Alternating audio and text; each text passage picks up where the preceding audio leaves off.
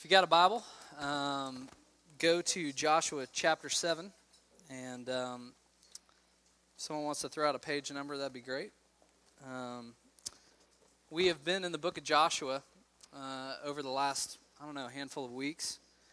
And we've been looking specifically at Joshua uh, in the idea of leadership, specifically how God leads his people through other people, that we're the means by which he chooses uh, to lead and to do his work in the world. So we've talked about this for a while. If it's really true, if that's true, uh, then we're all leaders. And however that's displayed, whether that's your role at work, whether that's some kind of role you share here at, at Midtown, uh, in your family, as a parent, or even just in your own moral life, in your personal life, we're all leaders, and God calls us to bring leadership uh, in different areas. And so, therefore, we need to grow in our understanding of what is the basis and the place from which we lead. Last week, if you guys were here, uh, Randy took us uh, into Joshua 6. If you're uh, familiar with Scripture, this probably be a familiar passage, maybe even all the way back to childhood. Uh, the Israelites beginning to take possession of the promised land, and the city of Jericho was what stood between the Israelites and taking possession of the promised land. Randy talked about Jesus appearing before Joshua as the commander of the Lord's army there um, on the road to Jericho. And he gave him encouragement, and this is important. We're going to kind of dip in and out of this a little bit today. Uh, he gave him not only encouragement that the battle is the Lord's, the Lord made it very, very clear to, to Joshua what's about to happen is mine. I'm going to provide this victory, Joshua. And he gave him even some very specific instructions about how they were supposed to go about um, this attack. Uh, seven days, priests blowing horns, men marching in silence. Last day, seven times, blow the horn and scream. Walls fall down, uh, city's ours. Interesting battle plan, isn't it? Uh, but really, what I want us to remember from last week is this: is that Randy encouraged us that our lives aren't a journey to go gain a victory. That Joshua wasn't going to gain a victory over Jericho, but it's a journey to walk in the victory that has already been given us in Christ. That that's the work that we do. That's the work that, that we even come here this morning to do is not to come gain some victory in our lives, but we come to walk in the victory that Christ has already supplied for us. So the victory is His, and we seek to be those whose lives are marked by walking in the victory and the significance of what Christ has done for us. So this week we're going to look at Joshua 7. Turn there and let's read. And. Um, we'll go from there. Joshua chapter 7, verse 1 says this uh, But the Israelites acted unfaithfully in regard to the devoted things. Achan, son of Camri, or Carmi, son of Zimri, son of Zerah, and the tribe of Judah took some of them. So the Lord's anger burned against Israel. Bum, bum, bum. I'm going to paraphrase uh, some of the rest of the chapter for us right now, but isn't this kind of the way it works? Like, this is like in golf when um, you get a birdie, kind of the po- post birdie blow up. Like, the next hole is almost a guaranteed, like, double bogey, uh, maybe a complete tank. Or, um, I don't know, I feel like every time a football team scores, uh, or soccer team scores. I watch soccer more than I watch football. It's like the most um, dangerous time is the few minutes right after you've scored. You see the guy run back uh, for the touchdown. So, what's going on here? What's happening uh, in Israel?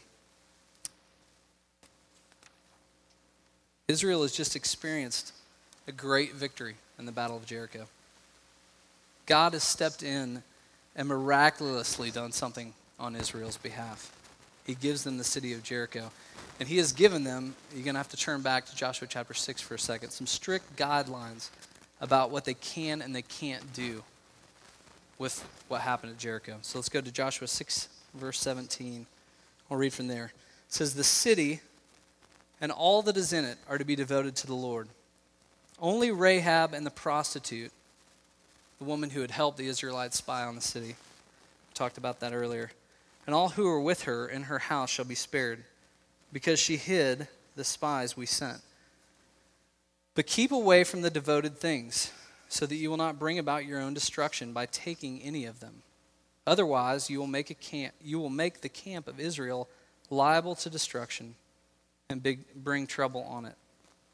All of the silver and of the gold and the articles of bronze and iron are sacred to the Lord and must go in to his treasury. So it's pretty clear.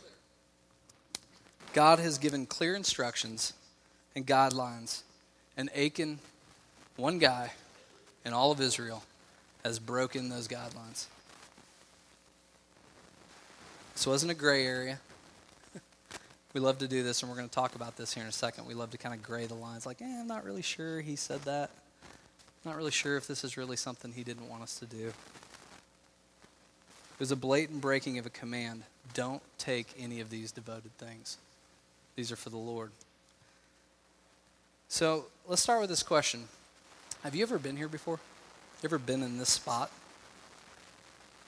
You know something isn't right. It's very, very clear.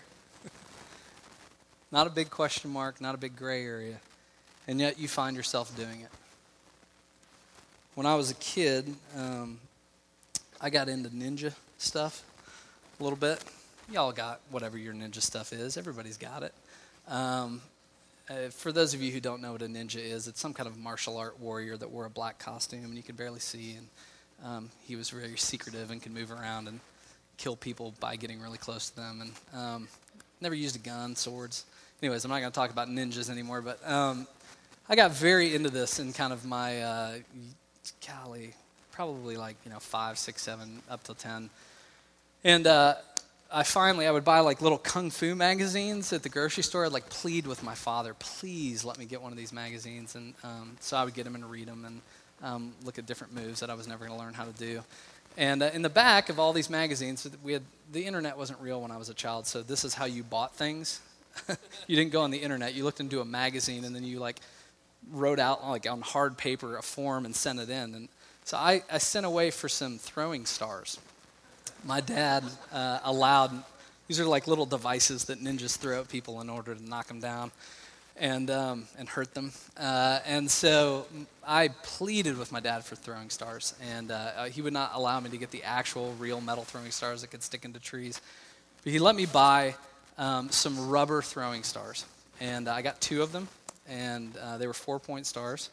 And throwing stars, four point stars. Just remember that's where you work. Just move your mic up to your mouth. Okay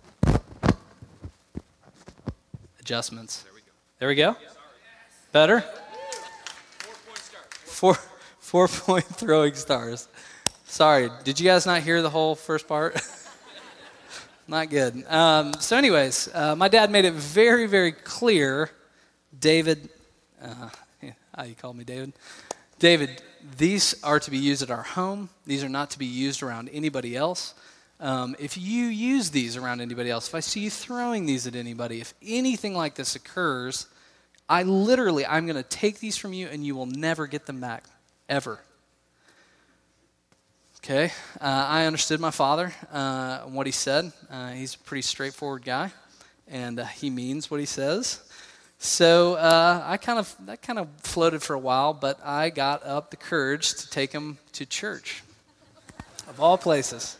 We had a giant gymnasium attached to our small Mennonite church in upland, rural Indiana. And um, after the service, you know, people socialized and kids ran around. And um, I uh, brought my throwing stars, and I remember the day. Uh, I remember standing in. standing in the gymnasium and throwing these at probably Chuck Kirkpatrick or somebody like that. And, um, anyways, my dad, I remember him coming over and he grabs me and he looks at me and he says, What are you doing? And I said, Oh, what am I doing? I'm about to get in trouble. I think that's what I'm about to do. And uh, he said, Give me the stars. And he gave them, or he took them from me. Uh, and he said, You understand you'll never see these again? And I said, Yeah, I get it. So he took them.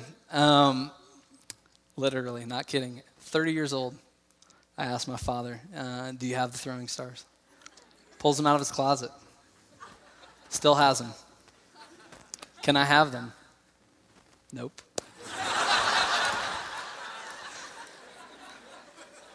you, uh, Dave, are you're still alive, and I said that you would never get them back, and so um, I don't know. Maybe they'll make it into my casket. but uh,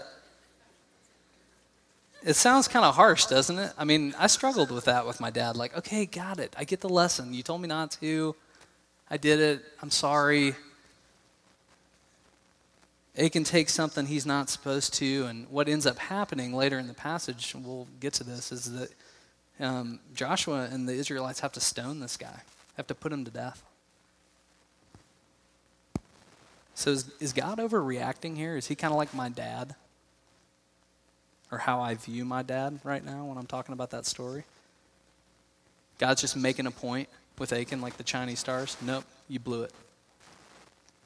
Well, I think there's something more at stake here than oversimplifying it and treating it like I just said. And I think God knew it, and I think Achan actually knew it too.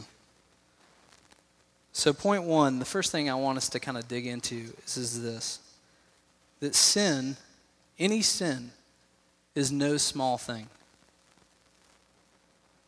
The Chinese star thing, it seems really small and playful and everything, but it was a big deal. My father understood there was more at stake than these Chinese stars. And this passage starts off with a statement that Israel was unfaithful, or the ESV says that Israel broke faith with God. God wasn't just concerned with the silver or with the gold or with the robe that Achan took and that he stole and that he buried. Goes on to talk about that he buried this, this, this treasure of his in his tent. He hid it.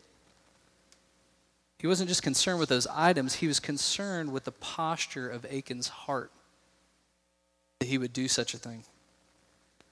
This wasn't just an act of disobedience, but it was an act of faithlessness. It was an act of unbelief. I believe Scripture would even teach us that it was an act of idolatry. So let's look into that for a second. Why did Achan do it? 7 verse 21. He says this He says, When I saw the plunder and a beautiful robe from Babylonia, and 200 shekels of silver and a wedge of gold weighing 50 shekels, I coveted them and I took them. So Achan understands at this point that what drove his heart to make this decision, to take something that the Lord said, do not touch, this is mine, was covetousness. Uh, modern form translation, we kind of get lost when we say the word greed. But he coveted these things.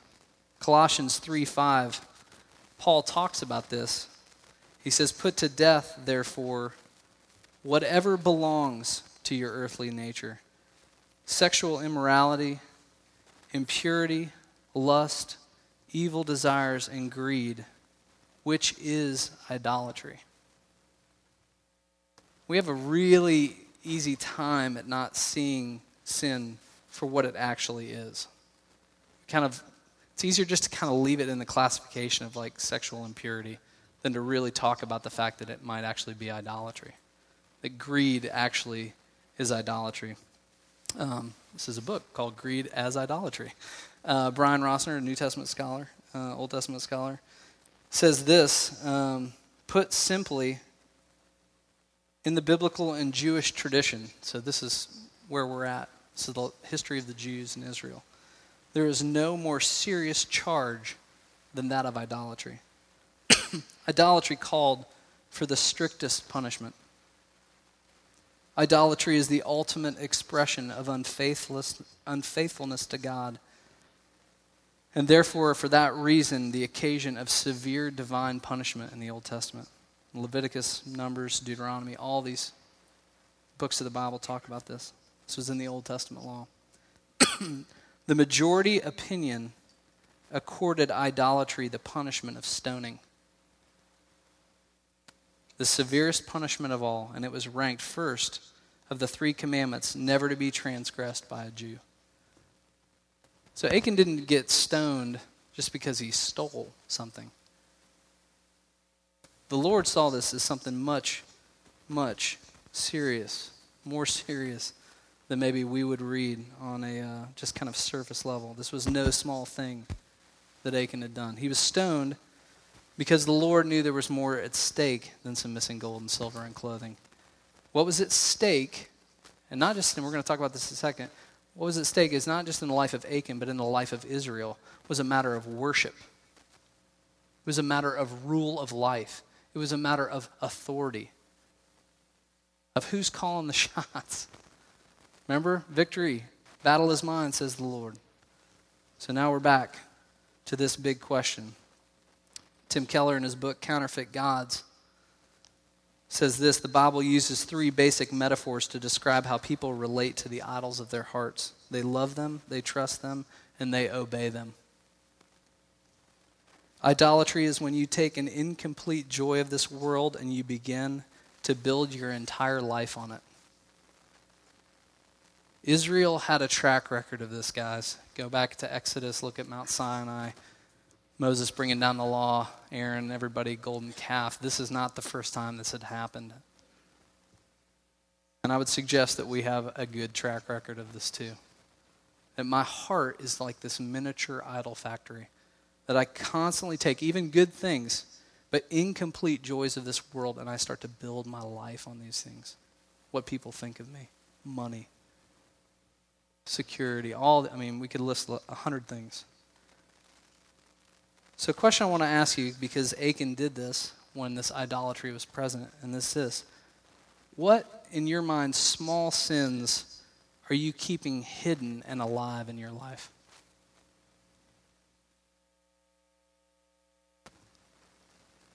Is it possible that that sin is much more dangerous than it appears to be? That you're maybe not seeing it for what it really is? That you're kind of keeping it in some classification and not acknowledging it as the idolatry that it possibly is. Are you conveniently keeping it so small as to not have to deal with it for what it truly is? We do this. I do this. I perpetually downplay things. I make them seem less than they truly are. Here's how I do this I put sin on a scale. oh, oh, he you know, he he got caught sleeping around with someone else's wife, but me, my incessant gossip and slander of people, that kind of goes mildly unaccounted for. It's pretty easy to do, isn't it? The things we conveniently classify as smaller sins only reflect the deeper issues of our heart. And if these issues are not identified for what they truly are, they will, hear me say this, they will end up wreaking havoc in our lives and in the lives of those that we're in community with. If we have a small view of sin, we talk about this all the time at Midtown, the immeasurable grace of God in our lives. We cannot have a huge view of God's grace if we don't have a large view of our sin and need for it. They're proportionate. So I would suggest to you if you have a small view of your sin, then you probably have a very, very small view of God's mercy, of His grace, of His love for us. So sin's no small thing. We need to look at it for what it really is. The second thing is this is our sin never just affects us. It affects everyone around us as well. What I didn't read is, is that right after Achan had done this, Joshua sent some troops up to a place called Ai, which is a much smaller town than Jericho. Sent some spies up. They said, hey, it's not a big deal. We don't even need to send the whole army, just send 3,000 guys. They go up there and they get routed, lose 36 men. 36 guys die. They come back, they meet with Joshua. Joshua and the elders tear their clothes on the ground, dust on their heads.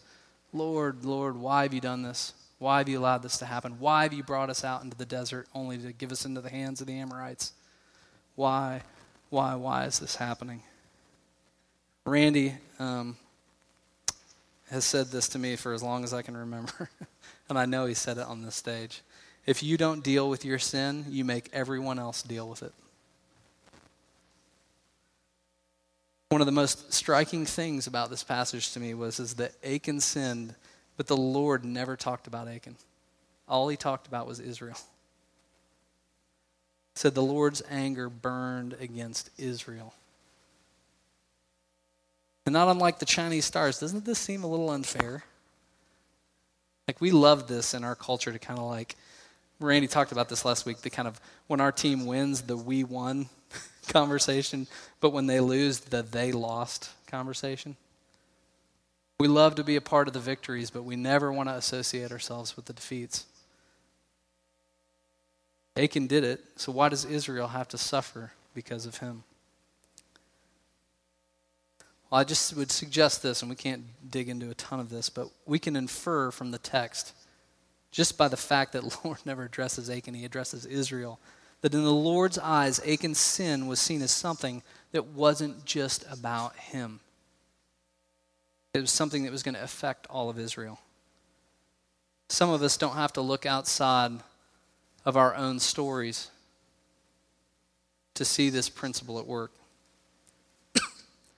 Maybe you had an abusive parent and you're dealing still as an adult with the abuse, the effects of that sin.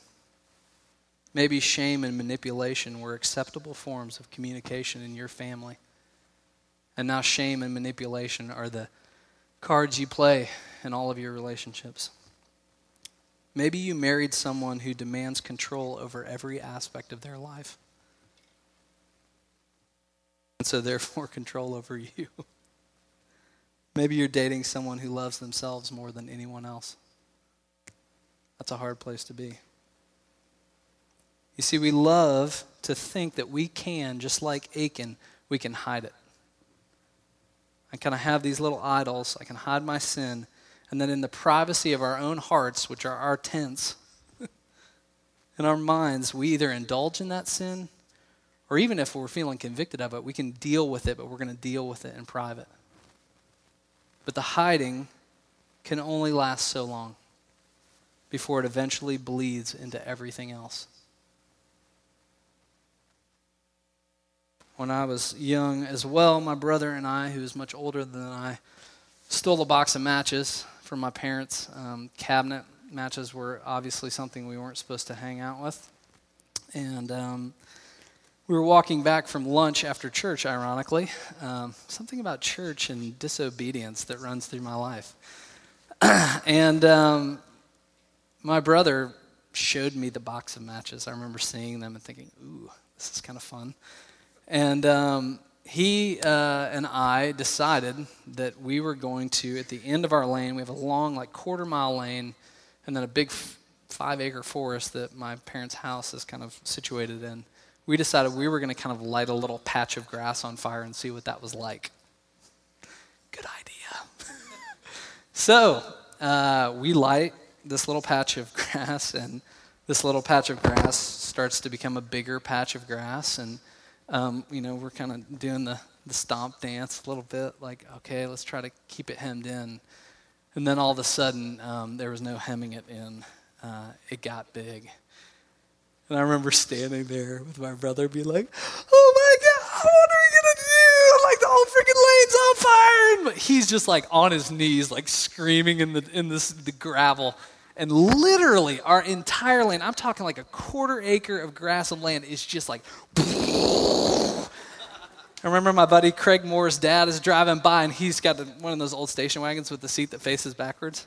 And uh, sorry, that has nothing to do with what I'm talking about, but I just remember it vividly. Uh, drives by our lane, and then all of a sudden I see him back up, and he rolls down his window, and he's like, "Of course, this is kind of here's your sign. Like, are you guys okay?"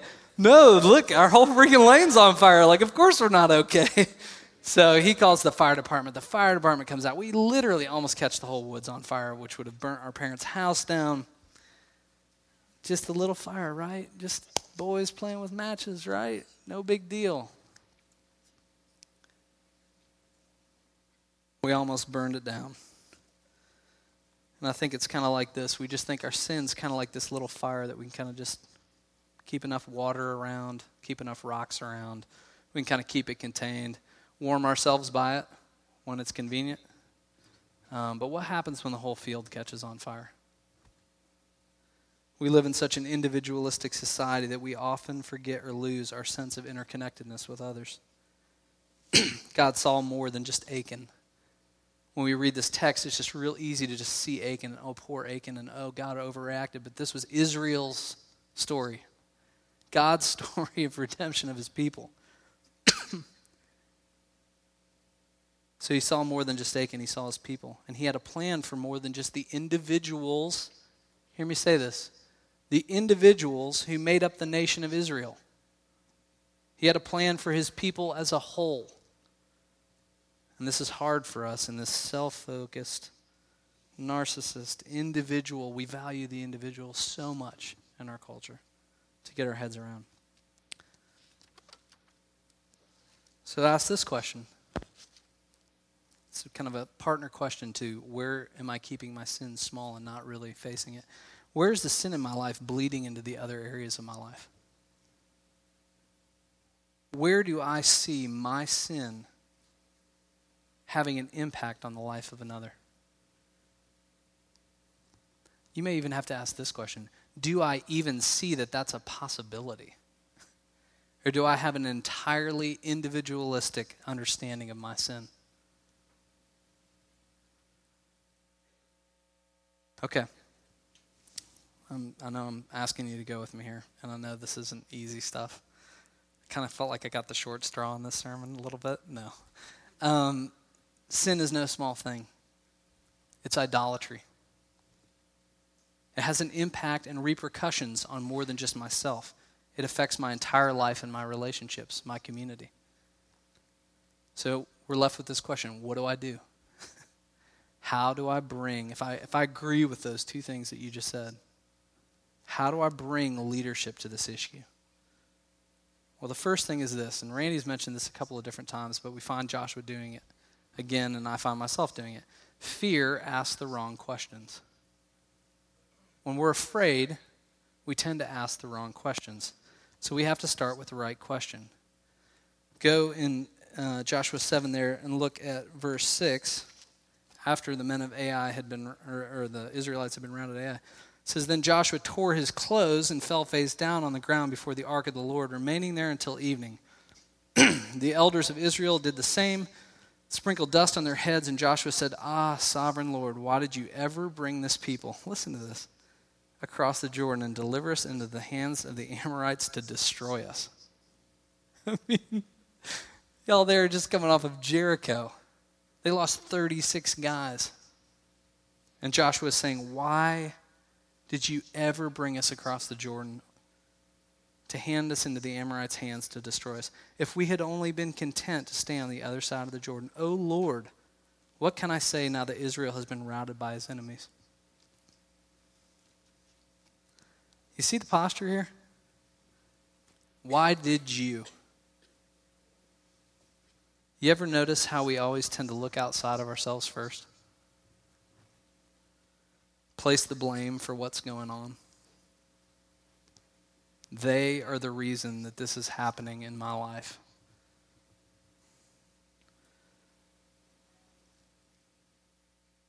I see this in myself. Something is wrong. Someone outside of me is to blame. It's not my fault. Lord, why are you letting this happen? It's my wife's fault. It's my kid's fault. It's my job's fault. Whatever else. The blame fingers go like this. Look at God's response to Joshua in verse 10 Stand up. Joshua is like throwing himself on the ground.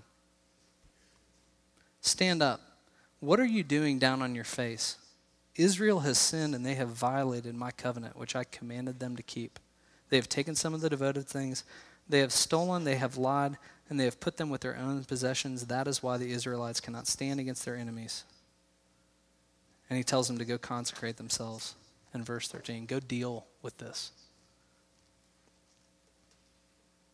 It's as if God says to Joshua, Hey, Joshua, it's not about that. I'm still with you. You're still my people. I still love you.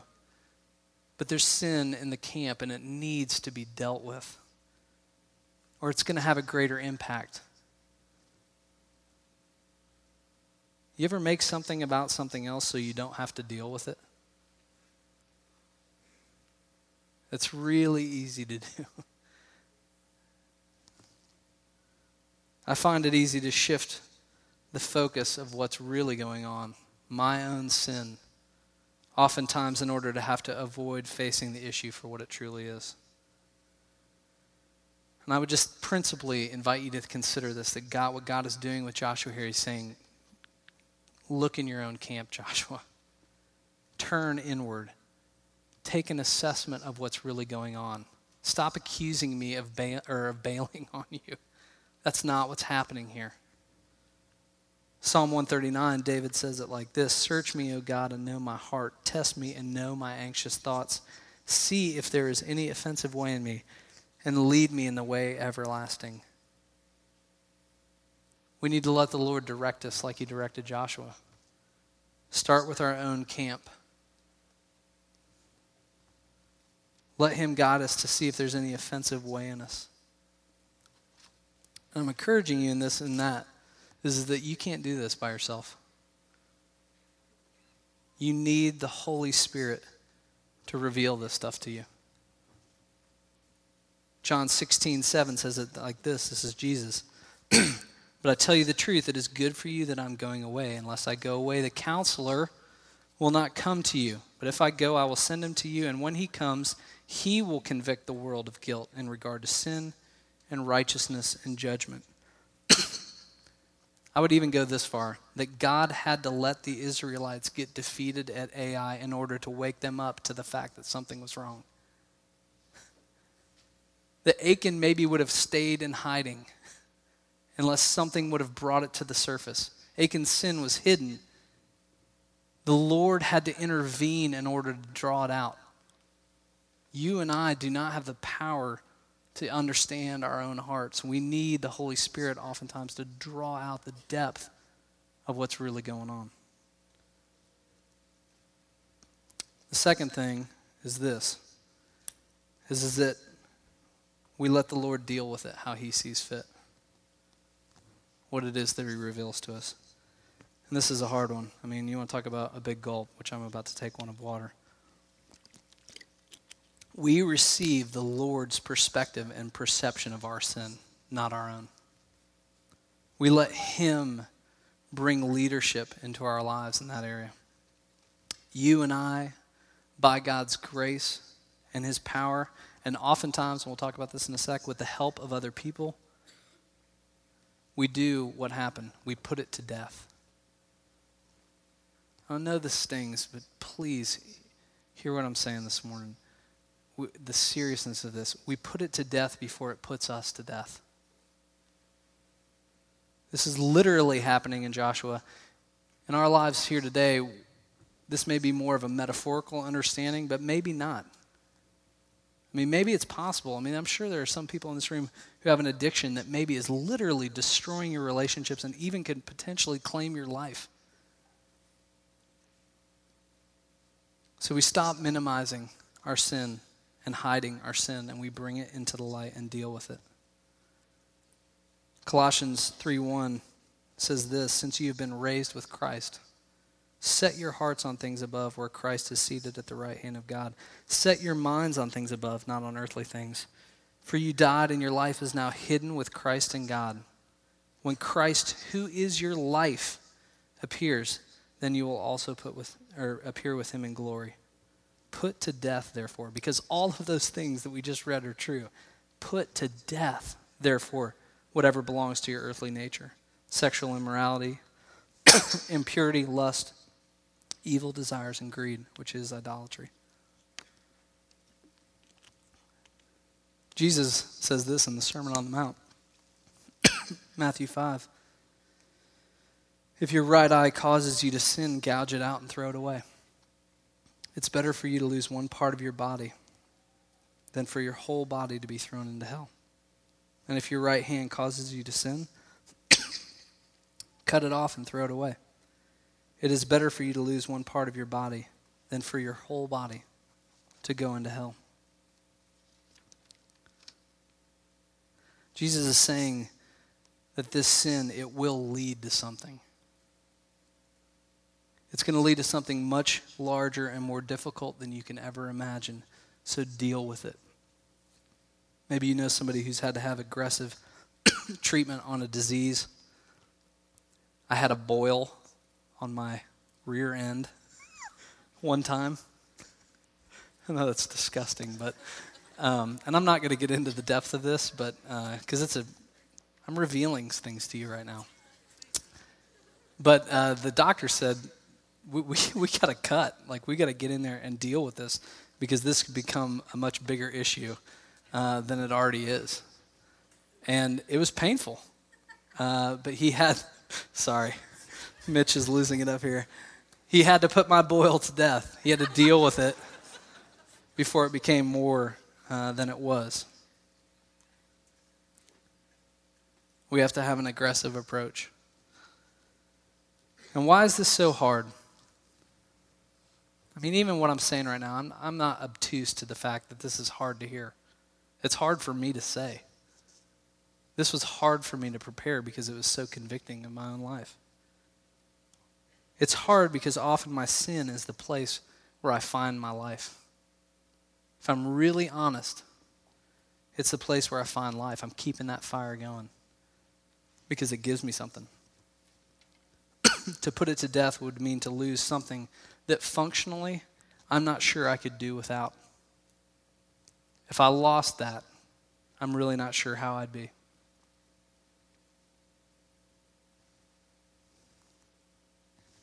So, how do we do this? And I realize this is risking um, some oversimplification, but hopefully these are some, some handholds about how do we start to deal with some of the things I'm talking about this morning. And the first is this remain in me. John 15, 5, Jesus says, I am the vine, you are the branches. If a man remains in me and I in him, he will bear much fruit. Apart from me, you can do nothing. This takes us back to what Randy talked about last week.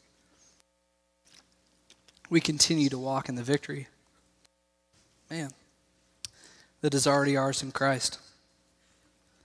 Galatians 5:24 says it like this.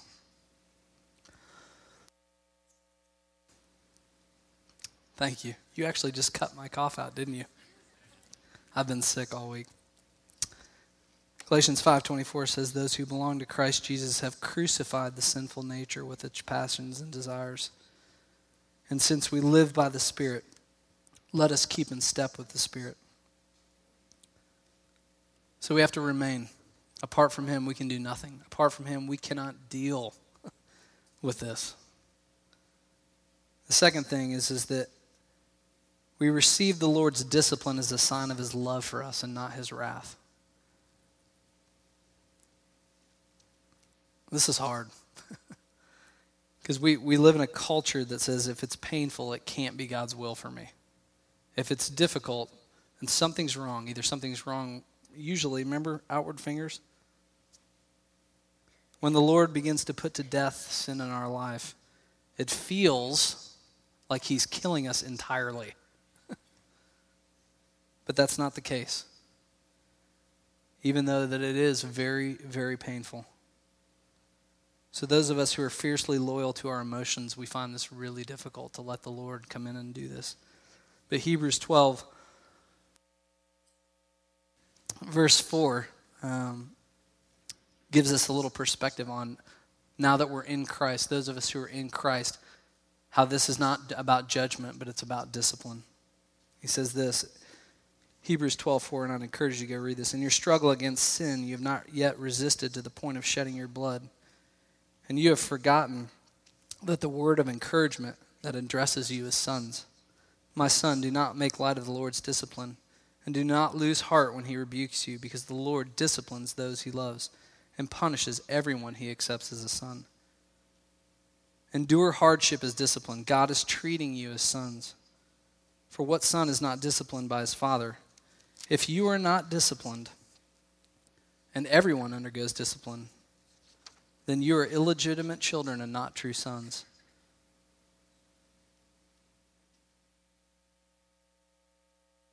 Moreover, we have all had human fathers who disciplined us and we respected them for it. How much more should we submit to the Father of our spirits and live? Our fathers disciplined us for a little while as they thought best, but God disciplines us for our good, that we may share in his holiness. No discipline seems pleasant at the time, but painful.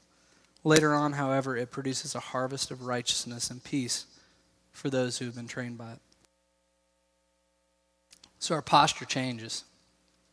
It's not judgment anymore, it's discipline. And the only one the disciplines is those that he loves, those that he considers sons and daughters, those that he's made sons and daughters. So we remain in him. We begin to receive this as discipline and not as judgment. And then the third thing is this is you ask others for help. James 5:16 says this, therefore confess your sins to each other and pray for each other so that you may be healed.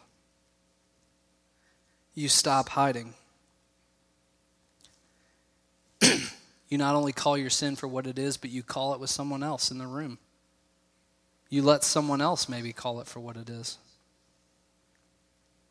Satan loves to isolate us, to cause us to feel alone and therefore be alone.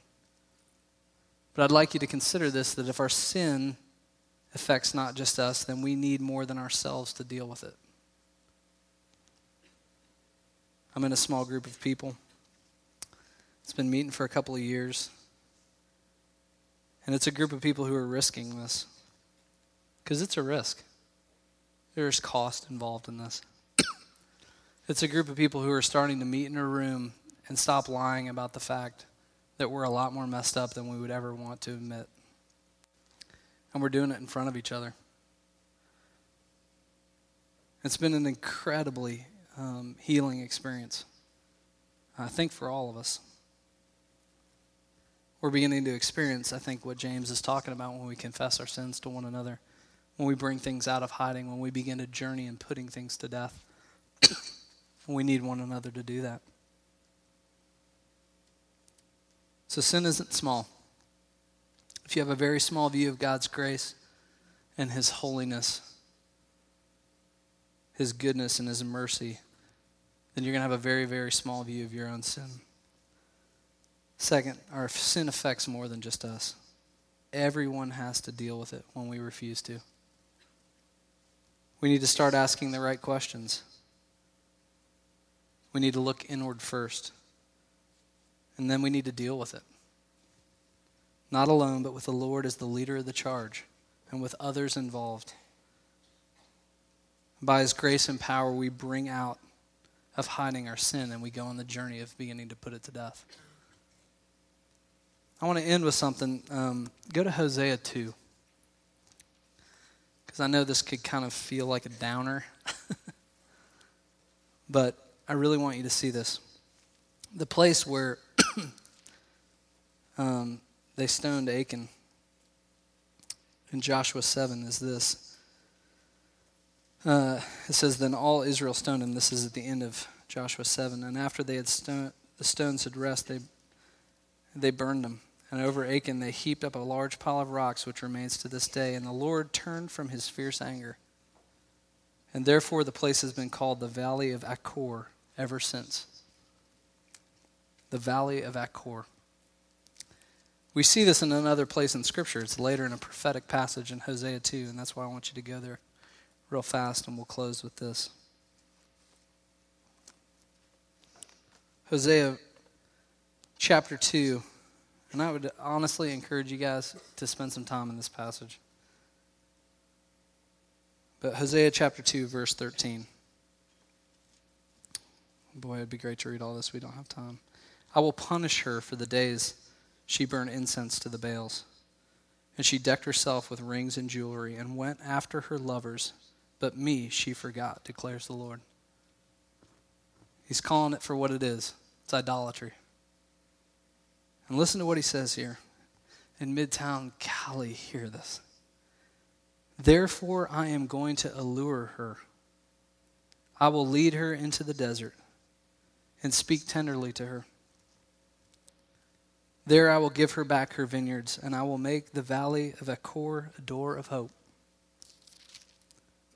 there she will sing as in the days of her youth, as in the days of Egypt, she came out, or as in the day she came out of Egypt. In that day, declares the Lord, you will call me husband. You will no longer call me master. I will remove the names of the Baals from her lips. No longer will their names be invoked. Go down to verse 19. I will betroth you to me forever. I will betroth you in righteousness and justice and love and compassion. I will betroth you in faithfulness. and you will acknowledge the Lord. Go to verse 23. I will plant her, he's talking about Israel here, for myself in the land. I will show my love to the one I called not my loved one. I will say to those, not my people, you are my people. And they will say, You are my God. Some of you may be here this morning. You may be in the valley. You may be hiding or afraid. Or maybe your sin has been exposed and you feel like facing it would be death.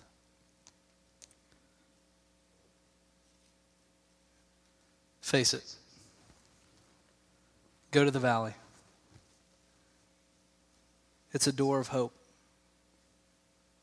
He is exposing our sin not to kill us, but to save us. He is putting it to death, not because of his wrath and his judgment on us, but because of his great love for us. His commitment to us, his covenant with us. Like it talks about in Philippians 1 6, that he who began a good work will bring it to completion. Let's pray.